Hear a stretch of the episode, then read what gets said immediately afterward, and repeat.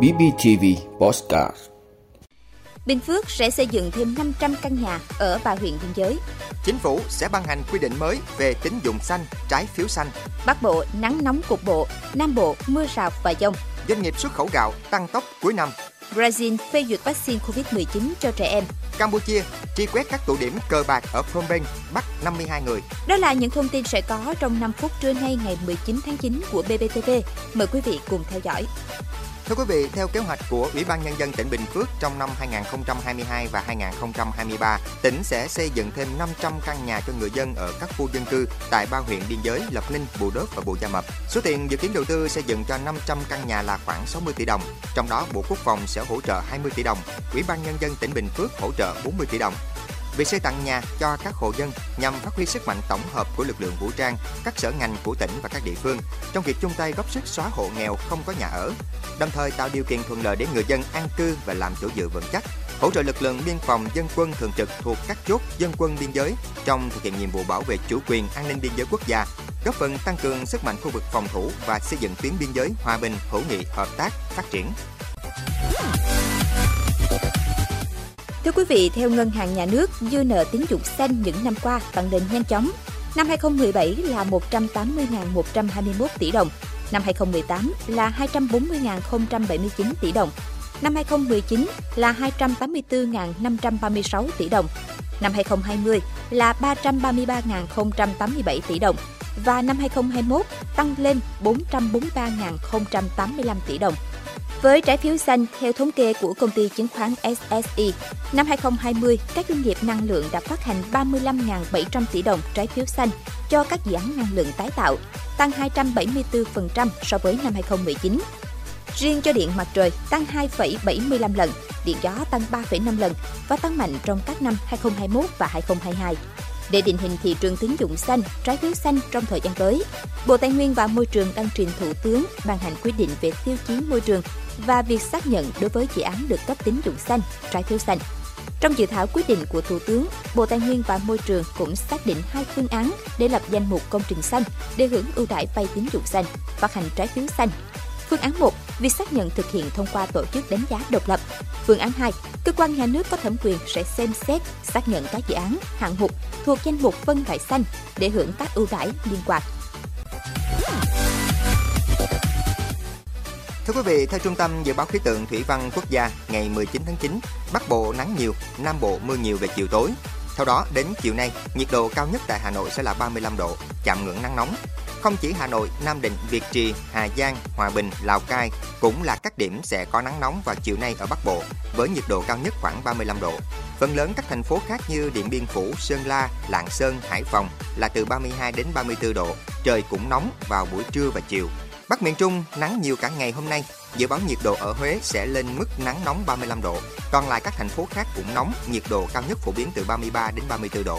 Lui xuống phía Nam, dự báo trời nắng, mây đang xen đến trưa nay.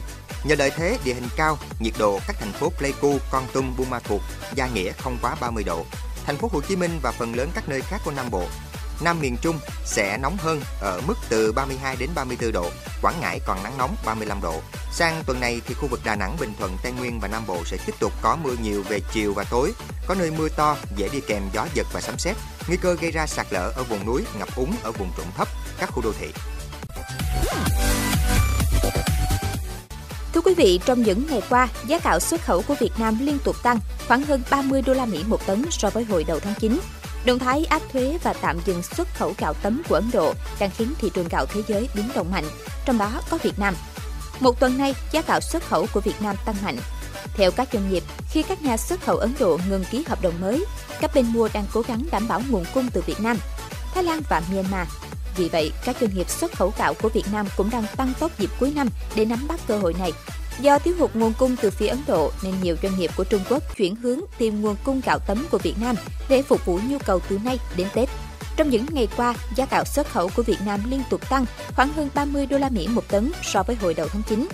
Giá gạo xuất khẩu tăng khiến doanh nghiệp thu mua lúa của nông dân với giá cao hơn, thị trường trong nước cũng sôi động hơn. Đặc biệt, các doanh nghiệp chuyên xuất khẩu gạo tấm và gạo dài không thơm sang các thị trường châu Phi và Trung Quốc đang đứng trước nhiều cơ hội tìm kiếm thêm được khách hàng mới. vì từ trước tới giờ gạo của Ấn Độ đang khá cạnh tranh với gạo của Việt Nam ở phân khúc thị trường này.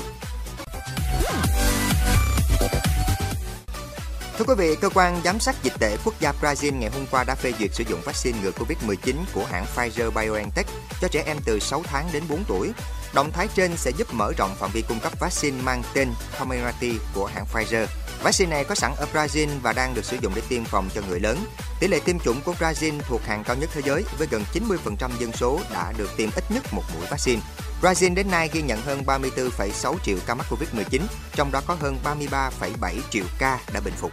Ngày 16 tháng 9, quốc gia Nam Mỹ này ghi nhận 97 trường hợp tử vong trên toàn quốc do Covid-19, thấp hơn nhiều so với mức cao nhất hàng ngày là 4.250 trường hợp, được ghi nhận hồi tháng 4 năm 2021.